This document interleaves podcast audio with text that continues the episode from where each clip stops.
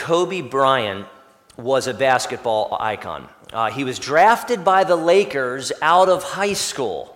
Unbelievable. And his rookie season, the Lakers made it to the Western Conference semifinals. Uh, the Lakers were down three games to one. Game five was tied 89 89 with 11 seconds left. Kobe Bryant, less than a year out of high school, brought the ball up the court for the last shot. With about five seconds left, Kobe drove right, pulled up for a jumper, and airballed it. Overtime. At the start of overtime, Kobe had a wide open three. He airballed it again, back to back airballs. With around 40 seconds left in overtime, Kobe spotted up for another three and airballed it again. The score was 96 to 93. The Lakers are down by three with seven seconds left. They needed a big shot. Kobe got the ball. He spotted up, took a deep three, and airballed it again. Lakers lose. They're knocked out of the playoffs. Kobe wasn't great in that moment. But that moment didn't define Kobe's basketball greatness. You need to look at Kobe's entire career in order to see his greatness. Kobe Bryant, after that point, went on to win five NBA championships, is the NBA's fourth all time scorer, and Kobe hit 27 career game winners. Momentary weakness sometimes clouds someone's greatness. John the Baptist was a great prophet of God. Jesus said, None born of woman was greater. But John also doubted. Yet, according to Jesus, a moment of doubt doesn't define the life and ministry of John. If, if you understand the life and ministry of John the Baptist, including his doubt, your faith in Jesus as the Christ will deepen and you will find more assurance and comfort for your soul in Jesus Christ. There are significant truths for you and me, brothers and sisters, in verses 7 through 15. But in order for them to make a practical difference in your life, you have to understand them and you have to receive them by faith. Pray that God would help you to understand them and to receive these truths by faith. My point is the same as it was last week. In your times of doubt, Jesus provides you the gospel to allay your doubt, fortify your faith, so that you can repent, trust, and find assurance and comfort in Him. And my hope is that the Holy Spirit takes the truths of verses 7 through 15 and uses them to build your confidence in Christ and bring you greater joy and passion to your heart. So before we get started, if you would open your Bibles to Matthew, I'll read Matthew 11, 1 through 19, and then we'll get into the six points that I have. Matthew 11, 1 through 19. When Jesus had finished instructing his 12 disciples, he went on from there to teach and preach in their cities. Now, when John heard in prison about the deeds of the Christ, he sent word by his disciples and said to him, Are you the one who is to come, or shall we look for another? And Jesus answered them, Go and tell John what you hear and see. The blind receive their sight, the lame walk, lepers are cleansed, and the deaf hear, and the dead are raised up, and the poor have good news preached to them. And blessed is the one who is not offended by me. As they went away, Jesus began to speak to the crowds concerning John. What did you go out into the wilderness to see? A reed shaken by the wind? What then did you go out to see? A man dressed in soft clothing? Behold, those who wear soft clothing are in king's houses. What then did you go out to see? A prophet? Yes, I tell you, and more than a prophet. This is he of whom it is written Behold, I send my messenger before your face, who will prepare your way before you. Truly, I say to you, among those born of women, there has arisen no one greater than John the Baptist. Yet the one who is least in the kingdom of heaven is greater than he. From the days of John the Baptist until now, the kingdom of heaven has suffered violence, and the violent take it by force. For all the prophets and the law prophesied until John, and if you are willing to accept it, he is Elijah who is to come. He who has ears to hear, let him hear. But to what shall I compare this generation? It is like children sitting in the marketplaces and calling to their playmates, We played the flute for you, and you did not dance. We sang a dirge, and you did not mourn. For John came neither eating nor drinking, and they say, He has a demon. The Son of Man came eating and drinking, and they say, Look at him, a glutton and a drunkard, a friend of tax collectors and sinners. Yet wisdom is justified by her deeds. I have six points, and I begin with number one John's momentary doubt didn't make him a compromising bootlicker didn't make him a compromising bootlicker. As John's disciples left, Jesus spoke very highly of John. He didn't disparage John because of his doubt. Not only did Jesus send gospel encouragement to John in prison, he also used the opportunity to give the crowds more gospel. Verses 7 and 8. As they went away, Jesus began to speak to the crowds concerning John. What did you go out into the wilderness to see? A reed shaken by the wind? What then did you go out to see? A man dressed in soft clothing? Behold, those who wear soft clothing are in king's houses. Now, the crowds likely heard John's question. People consider John a great prophet, but sensing his hesitancy about Jesus, they probably had their own doubts. Jesus took the opportunity to validate the life and ministry of John. A bootlicker is someone who is willing to compromise or change just to please important people. John was not a compromising bootlicker. John was a faithful prophet of God who boldly pointed people to Jesus the Christ, but he also doubted. Going out into the wilderness was not like taking a trip to the grocery store. People needed a reason to go to the wilderness, and they needed to put forth an effort to go. Not an easy thing to go out there. They didn't travel into the wilderness then to see a reed shaken by the wind, a man who was easily duped into following popular opinion or in being a people pleaser. John was faithful to God's call on his life. Neither did crowds travel out into the wilderness to see a man dressed in soft clothing. Now, those who wore soft and fancy clothes, those were in king's houses. The term for soft can be used of effeminate men, but here is likely used to refer to a compromising bootlicker who lives in luxury because he kisses up to political leaders. Dr. Hendriksen explained, quote, those who wear soft garments are the people without backbone, sycophants who readily kowtow to those in authority and are rewarded with a high office in a king's palace, a position that enables them to wear soft garments in harmony with the high station in life to which they have attained. Unquote. John wasn't a kiss up. He wore camel hair clothing the crowds didn't go to John because he was a compromising bootlicker who brown nosed political leaders. Yes, John doubted, but he was a bold preacher, even more, a God ordained prophet sent to prepare the way for the Christ. They, they went to John in the wilderness to hear God's voice, to confess their sins, to receive baptism for repentance. John was important for them because he transitioned them to Jesus the Christ. The crowds were right to esteem the life and ministry of John the Baptist because John was the exclusive forerunner to the Messiah. When you promote the Big Mac, you're also promoting McDonald's. How does John relate to the gospel? And how does Jesus' confirmation of John help allay your doubts, fortify your faith, and give you greater assurance and comfort in Christ. John may have doubted Jesus, but he was not a compromising bootlicker. He was a faithful prophet sent to transition people to Jesus. Keep in mind that a few verses earlier, Jesus said, The one who receives a prophet because he is a prophet will receive what? A prophet's reward. John's role in redemptive history is key to substantiating Jesus as the Christ. So, do you receive John's testimony to the Christ? And will you receive by faith the reward that John received? Jesus considered, Jesus considered John the Baptist a sort of gold ring, a precious gold ring, setting high the sparkling diamond of the good news of Jesus the Christ.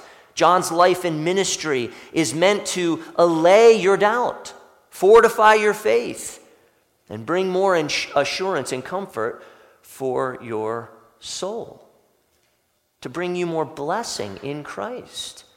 So, dear ones, though you may doubt, do you believe what John believed?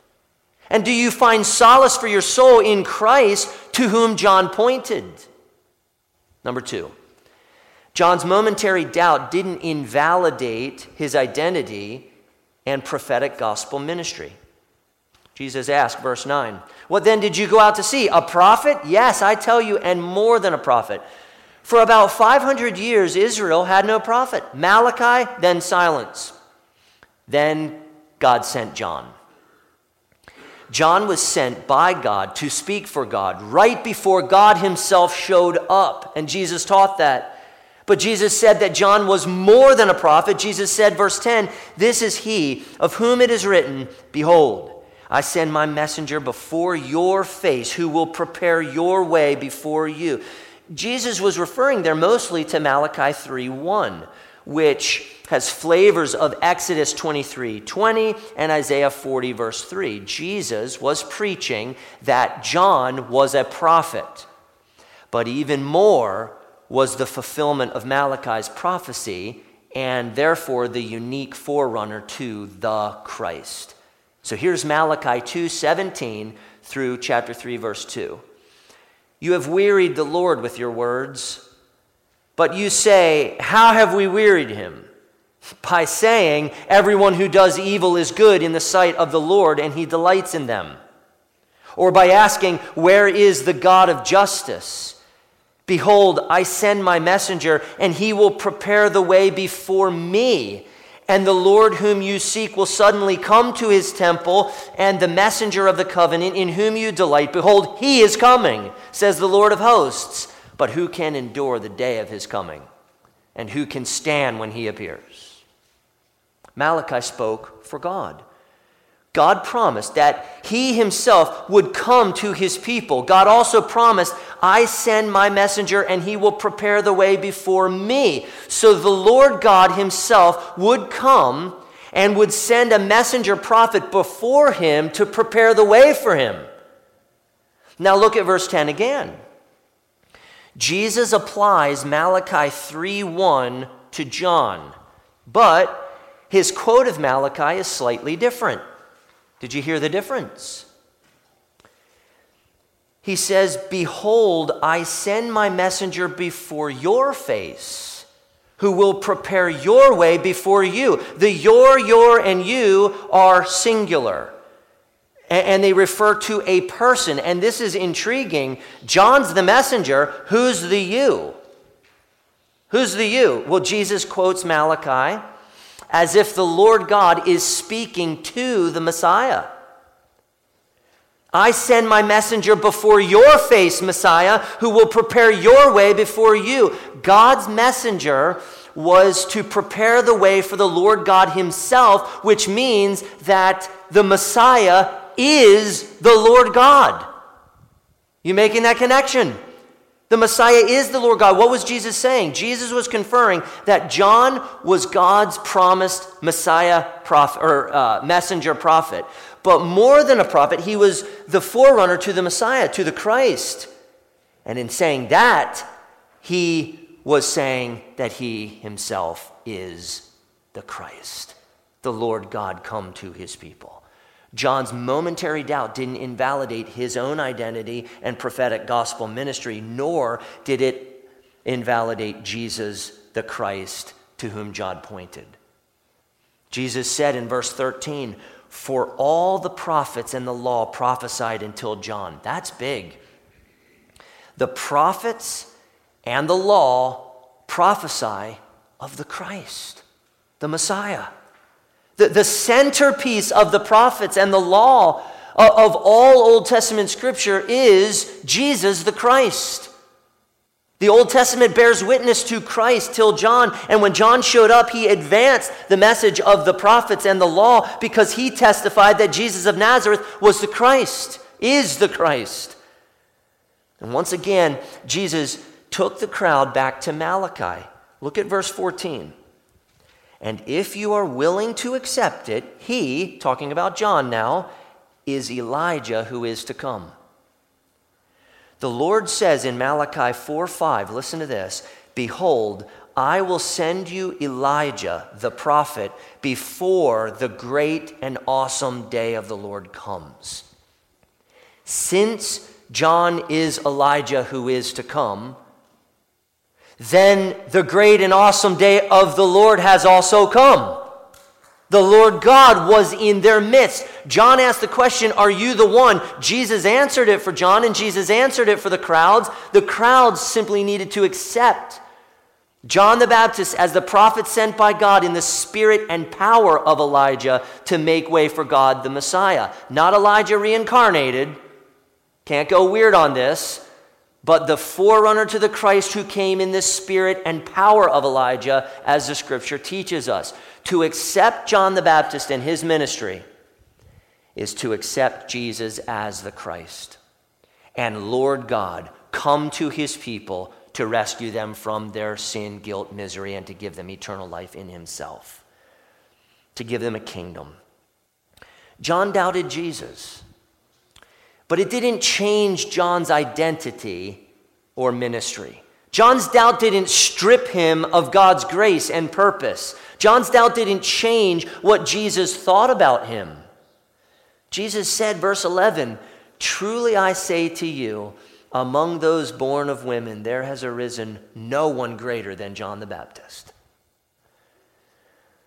Of every person born of ordinary human birth, not, not Jesus, but everyone else, none was greater than John. So I think, brothers and sisters, we're meant to look at John the Baptist's life and ministry and to admire him as God's mouthpiece an imperfect man whom God raised up at the right time to prepare the way for our Savior and our Lord to come. And if we truly admire John as Jesus did, we will listen to John and find salvation, assurance, and comfort in Jesus the Christ to whom John pointed. God is speaking to you prophetically right now, calling you to deeper trust and confidence in the gospel. God is using scripture to allay your doubt, fortify your faith, and bring you deeper assurance and comfort in the gospel. God is telling you right now, speaking to you, dear ones, from the Bible, that He already sent His messenger to prepare the way for his coming, that John was that messenger, and that Jesus is the Lord God in human flesh who came to rescue his people, rescue you and me from their sins, and give them eternal life. No other prophet is coming. No other forerunner is coming. No other Savior is coming. The forerunner to the Christ has already come as has the Christ himself and the inauguration of his glorious kingdom. The Christ has come. The prophets and the law testify to Jesus the Christ. John came in the spirit uh, and power of Elijah and testified to Jesus the Christ. Jesus testified to all of this. Are you willing to accept that John is Elijah who has come and that Jesus is the Lord God who has come. Brothers and sisters, sometimes you may doubt. Sometimes you may doubt. But, brothers and sisters, you do accept this by faith. You do accept this you do accept that Jesus is the Christ. You do accept that Jesus Christ is the Son of God and Lamb of God who takes away your sins and has baptized you with the Holy Spirit. Doesn't the work of the Spirit in you help allay your doubt, fortify your faith, and bring you greater assurance and comfort? Just to know that you have the Spirit and He's working the gospel in you. Isn't that a comfort to you? Number three, John's greatness is surpassed by the least in the kingdom of heaven. By the least. Leonardo uh, da Vinci is among history's greatest intellects. It's been said of Da Vinci, quote, Leonardo is a genius and a potential symbol of the universal man. Because of the breadth of his interest in the arts, science, and technology, spanning disciplines from chemistry, he discovered acetone, to astronomy, he discovered the lumen cinereum of the moon, to math, he discovered the center of gravity of a pyramid, to working with plastics, unquote. And, and you might have seen these uh, sometime in your passing, but Da Vinci drew brilliant pictures of these flying machines, aviation, but only hundreds of years after Da Vinci did humans actually take flight. Today, the least of pilots knows more about aviation than Da Vinci did and have experienced things that Da Vinci never dreamed of. The Lockheed SR 71 Blackbird, it's this nasty, awesome looking plane, is the fastest and highest flying aircraft of its kind. Its maximum speed is Mach 3.3 plus, and it reaches altitudes of over 85,000 feet. It is an, an engineering genius. The least of pilots is no Da Vinci, but they are greater in their experience of aviation. You following that? Though no one born of woman was greater than John the Baptist, Jesus did say, Yet the one who is least in the kingdom of heaven is greater than he. Every one of the least of these, us, the least of these in the kingdom is greater than John in some way. Saints, this means that you and I are in some way greater than John the Baptist. He was a prophet. We're not prophets. He was the f- exclusive, the only forerunner to the Christ. We are not forerunners to Christ. How are the least in the kingdom greater than John? One source explains, quote, "The least in the kingdom are more privileged than John because they stand after the cross and resurrection, and thus, having received the fullness of the Spirit and the revelation of Christ's full ministry in the new age, they participate in what the prophets only saw from a distance. Thus, the least in the kingdom of heaven is greater than John because they have received more revelation than any Old Testament prophet, including John, the greatest prophet of the old age. Unquote. Brothers and sisters, we see and understand and experience things that John didn't, that the prophets didn't, that Moses didn't, that Abraham, Isaac, and Jacob didn't. John, the greatest of the Old Testament prophets, had the gospel of Christ, make no mistake, but we have it in greater clarity and detail and beauty. We live in the kingdom post Pentecost with the Holy Spirit dwelling in us. We have the full revelation of God in Christ in the completed scripture. One source explains, quote, but those in the kingdom of heaven have the greater privilege because they have actually entered the kingdom in its new covenant reality and become partakers in the new covenant through the blood of Christ. Unquote. Now, are we greater than John the Baptist in terms of character? Achievement? Leon Morris says no, and I agree with him. Dr. Morris understood Jesus to say that greatness in verse 11 means privileged position. Privileged position. And Dr. Carson takes it further than mere privilege. He writes this quote, the answer must not be in terms of mere privilege. Namely, the least are greater because they live to see the kingdom actually inaugurated but in terms of the greatness already established for John. He was the greatest of the prophets because he pointed most unambiguously to Jesus. He was the greatest of the prophets because he pointed most unambiguously to Jesus. Nevertheless, even the least in the kingdom is greater yet because living after the crucial revelatory and eschatological events have occurred, he or she points to Jesus still more unambiguously than John the Baptist. End of quote. Now, understand what Carson is saying. John was great in that he pointed unmistakably to Jesus the Christ. But he did that prior to the cross, resurrection, and ascension. And even the least of these in the kingdom, even you and me, brothers and sisters, point more unmistakably to Jesus the Christ because our confession of Christ today is after the cross, resurrection, and ascension. Brothers and sisters, As you confess the crucified and risen Lord Jesus Christ and you live for his glory, you are even greater than John. Your confession and life point to a clearer and brighter revelation of Christ. John never saw in Christ what you and I see in Christ.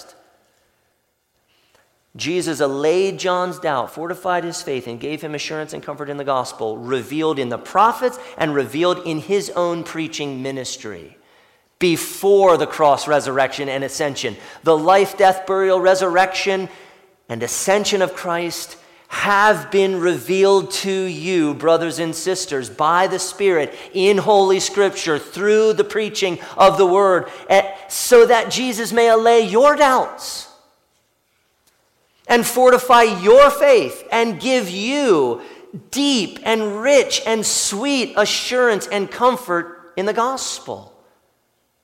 Now we have to be clear about this. None of us fill the role that John did in redemptive history. We don't, that's not, that wasn't for us. That was God's uh, chosen role for John. That said, I think there is a connection here with the greatness mentioned in verse 11 and the greatness Jesus mentioned in reference to himself in John 14, 12. See if there's a connection here. Jesus said, Truly, truly, I say to you, whoever believes in me will also do the works that I do.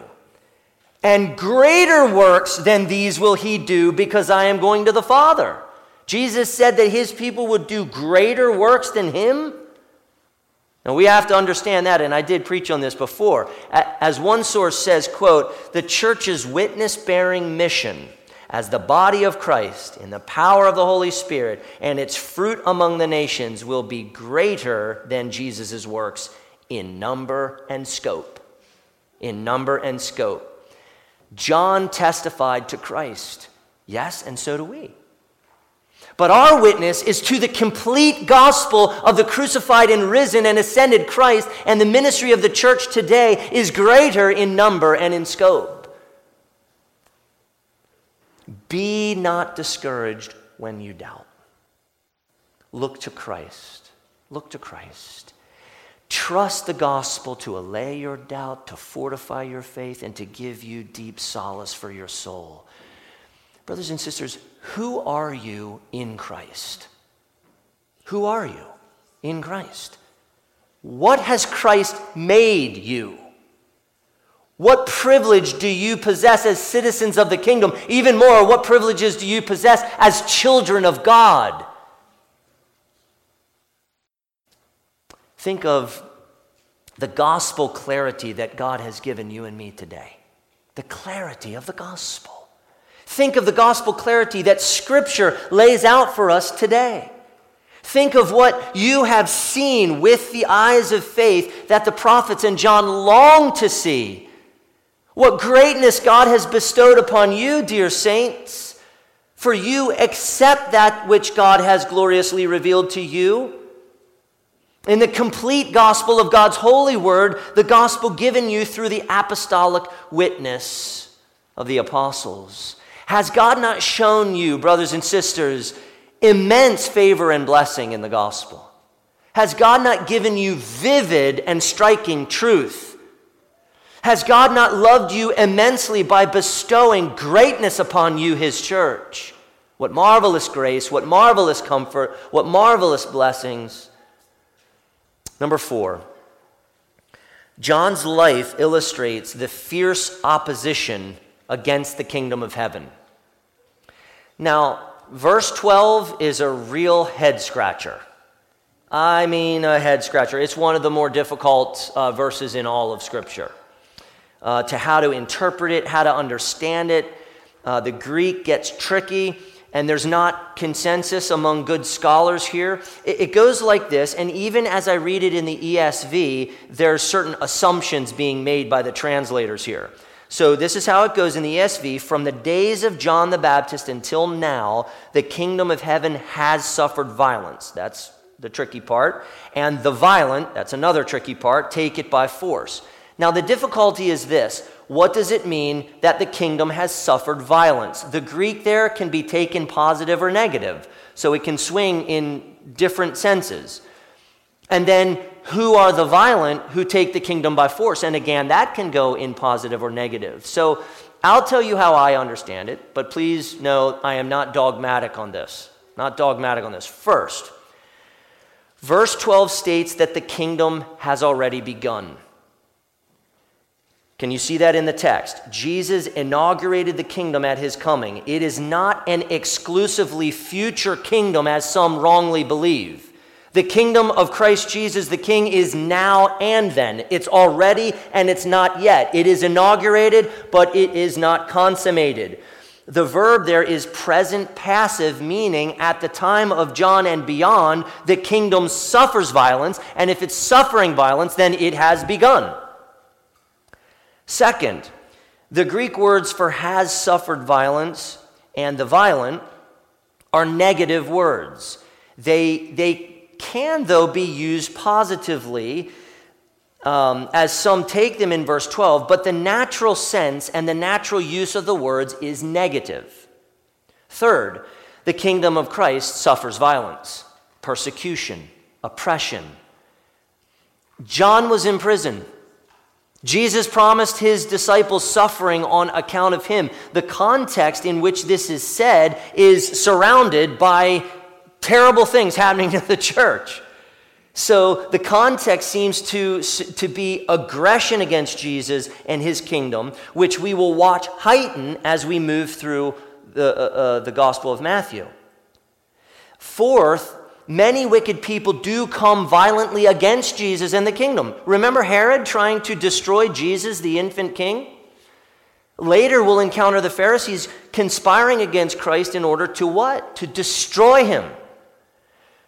In the book of Acts, Jesus' disciples, they suffer violence. And, and, so I think Dr. Blomberg renders verse 12 right and well when he says it like this from the days of John the Baptist until now, the kingdom of heaven suffers violence, and violent people attack it. I think that's what's going on here. The kingdom, or the king's rather, doctrine is opposed. The king himself is flogged and crucified. The king's reign and rule are opposed. The king's law is opposed. The king's followers, the citizens of the kingdom, are opposed. The king's gospel is opposed. The king's church is opposed, and often opposed with ridicule, contempt, persecution, and oppression. It's violent. John the Baptist's life illustrates for us something important the fierce opposition against the kingdom of heaven. John was incarcerated because he stood up for righteousness' sake. In society, John was beheaded because he made political enemies, because he spoke for God and he stood for righteousness in society. Let's not forget what Jesus taught the 12 in the Sermon on the Mount. Blessed are those who are persecuted for righteousness' sake, for theirs is the kingdom of heaven. And that includes John. Blessed are you when others revile you and persecute you and utter all kinds of evil against you falsely on my account. Rejoice and be glad, for your reward is great in heaven, for so they persecuted the prophets who were before you. Now, I want you to pay particular attention to what I'm about ready to say and follow this. Suffering on account of Christ, the King, does not actually lead to doubt or weaken faith. It strengthens faith. Because Jesus said persecution would come. And so when it comes, it validates and confirms His word that we can actually trust what He says. We shouldn't be like, whoa, why is the church suffering like this? We should say, yes, it's happening. He said it would. He's so right. He's so good to preserve us through it. Look at His word coming true. Look at His prophetic words coming into be, reality. When the church suffers violence, God works in and through it to strengthen his church to persevere in grace. Opposition and violence confirms our Lord's words and confirms that he will indeed care for us and sustain us through it. Why does the church often grow, sometimes rapid growth, in countries where Christians are persecuted? Why? Consider China today, where Christianity is the fastest growing religion. Tens of millions have come to Christ in China despite horrible persecution there. Why is that? What's going on there? David, Dr. David Brianis, he writes this As the kingdom faced hostility then, so does it now. But believers can confidently rest in God's triumph over evil, sin, and death itself in the Lord Jesus Christ. Whatever opposition the kingdom and its subjects may face, Job's declaration to the Lord remains true. I know that you can do all things and that no purpose of yours can be thwarted. And there it is. The sovereignty and providence of God is a deep comfort for his people. Opposition will come, dear saints.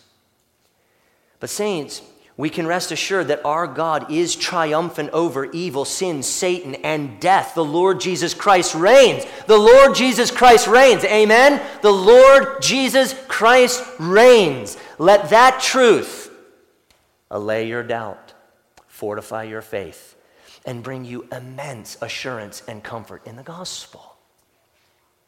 Five, John's life and ministry in the Old Testament point us to Christ Jesus the Lord. Now, I won't say much at this point. I, I, already covered this point earlier. John was a prophet. A prophet spoke for God, but in John's case, he spoke of Christ and prepared the way for Christ, Jesus the Lord God, come to his people. The prophets and the law speak of Christ, Jesus of Nazareth, Jesus born of a virgin, Jesus the rabbi and teacher, Jesus the leader of the twelve. He is the Lord God who is to come, who has come, rather. And Jesus, or John's life and ministry only confirm the identity of our Lord and Savior, the Messiah. Number six.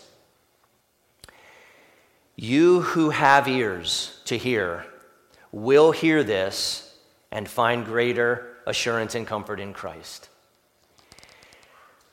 Jesus said, He who has ears to hear, let him hear. Now, if you take Jesus literally here, this is a really weird statement. Those who have physical ears. I mean, it, so, so he's saying something more. Jesus is speaking metaphorically, he's addressing spiritual ears to hear. He's saying those who have the spiritual ears to hear must hear what I'm saying. Now, this means that some have spiritual ears to hear the gospel and some do not. Those whom God has given by his sovereign grace spiritual ears hear the gospel and they respond with, with faith.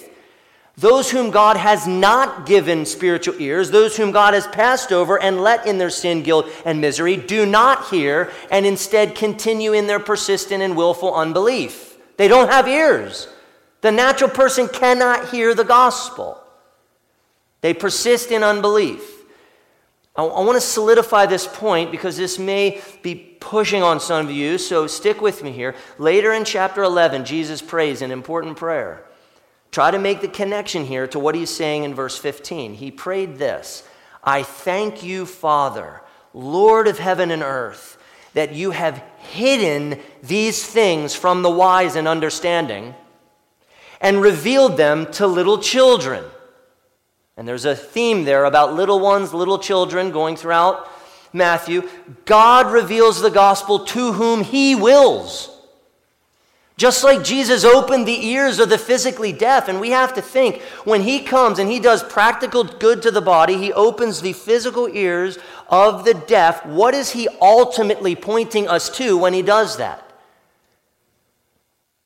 And he's pointing us to the reality that God alone can open the ears of the spiritually deaf to receive the gospel. He grants them repentance and faith. God has to do it, or it won't happen. And the confirmation and the comfort that it will happen and that it has happened to you is to look what Jesus did physically and what he taught spiritually. God opens the spiritually deaf. God gives ears to hear and they respond by faith. In verse 15, Jesus is referring to the elect, God's chosen people, the people to whom God grants the gift of faith. So that might challenge some of your thinking, so let me mention two passages that I think will help grasp the essence of what Jesus is saying in verse 15. The first passage is Romans 8, 7, and 8. Listen carefully. For the mind that is set on the flesh is hostile to God, for it does not submit to God's law. Indeed, it cannot. That talks of ability. It cannot do it, it cannot submit. Those who are in the flesh cannot please God. Impossible, will never happen unless God's intervening grace comes. People lost in sin, people whose mind is set on the carnal flesh, the people who are at enmity with God, do not have ears to hear the gospel. They can't. They can't submit to God's law and they can't please God. There must be an intervention of God's amazing and sovereign and warm grace for them to hear. The second is 1 Corinthians 2 14 through 16. Listen to this and make the connection to verse 15. The natural person does not accept the things of the Spirit of God, for they are folly to him, and he is not able to understand them because they are spiritually discerned. The spiritual person judges all things, but is himself to be judged by no one. For who has understood the mind of the Lord so as to instruct him? But we have the mind of Christ.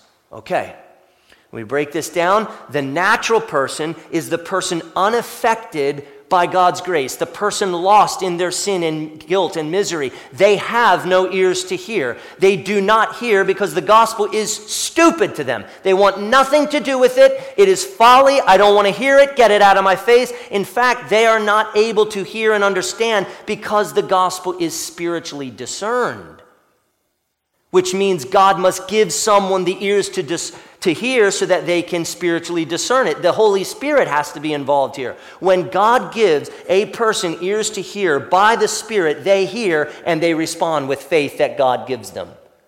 That's what it is to have the mind of Christ.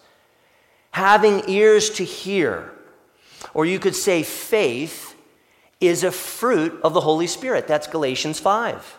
Faith is a fruit that the Holy Spirit works and grows in us. It's something the Holy Spirit works in someone by the hearing of the gospel through preaching.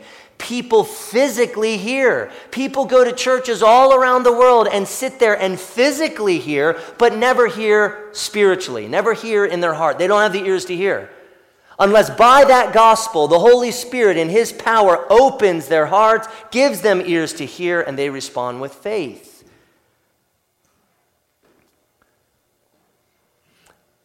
To you unbelievers and hypocrites. And who I'm addressing here are those of you who are sitting here today. Scripture is clear that in the local church there are the wheat and the tares. There are some in local churches who they're hypocrites. They don't actually know God. So, to you unbelievers and hypocrites, oh, that you would have ears to hear Oh, that you would humble yourselves before God, admit and confess your sins to Him, and come to Him in trust and confidence to find a loving Father who pardons you. Do so today. Pray that God grants you mercy and grace and favor, and that He would, by His sovereign Spirit and word through the preaching of the gospel, give you ears to hear. Oh, that you would hear. And now to you, saints. Brothers and sisters in Christ, those of us united to Christ by faith, dear little ones, dear least of these, who sometimes struggle with doubt, you have ears to hear. Because God, in His infinite love and infinite compassion and infinite mercy and infinite grace for you, gave you ears to hear. Jesus wants you to hear him in this passage, so hear him. Hear him and delight in him. Hear him and believe him. Hear him and take confidence in him. Draw assurance. He's giving you this. He's loving you right now through His Word, giving you assurance and comfort. This is to build you up, to make you rock solid in the Lord Jesus Christ. And, and I need Him to do that. You need Him to do that for us. Hear Him. Draw the comfort and assurance that He has for you, knowing that Christ, Jesus, is the Christ and He has rescued you from your sins. Are you hearing Him today? Now, maybe you've heard Fox News. Maybe you've heard CNN. Maybe you've heard MSNBC. But have you heard Jesus Christ?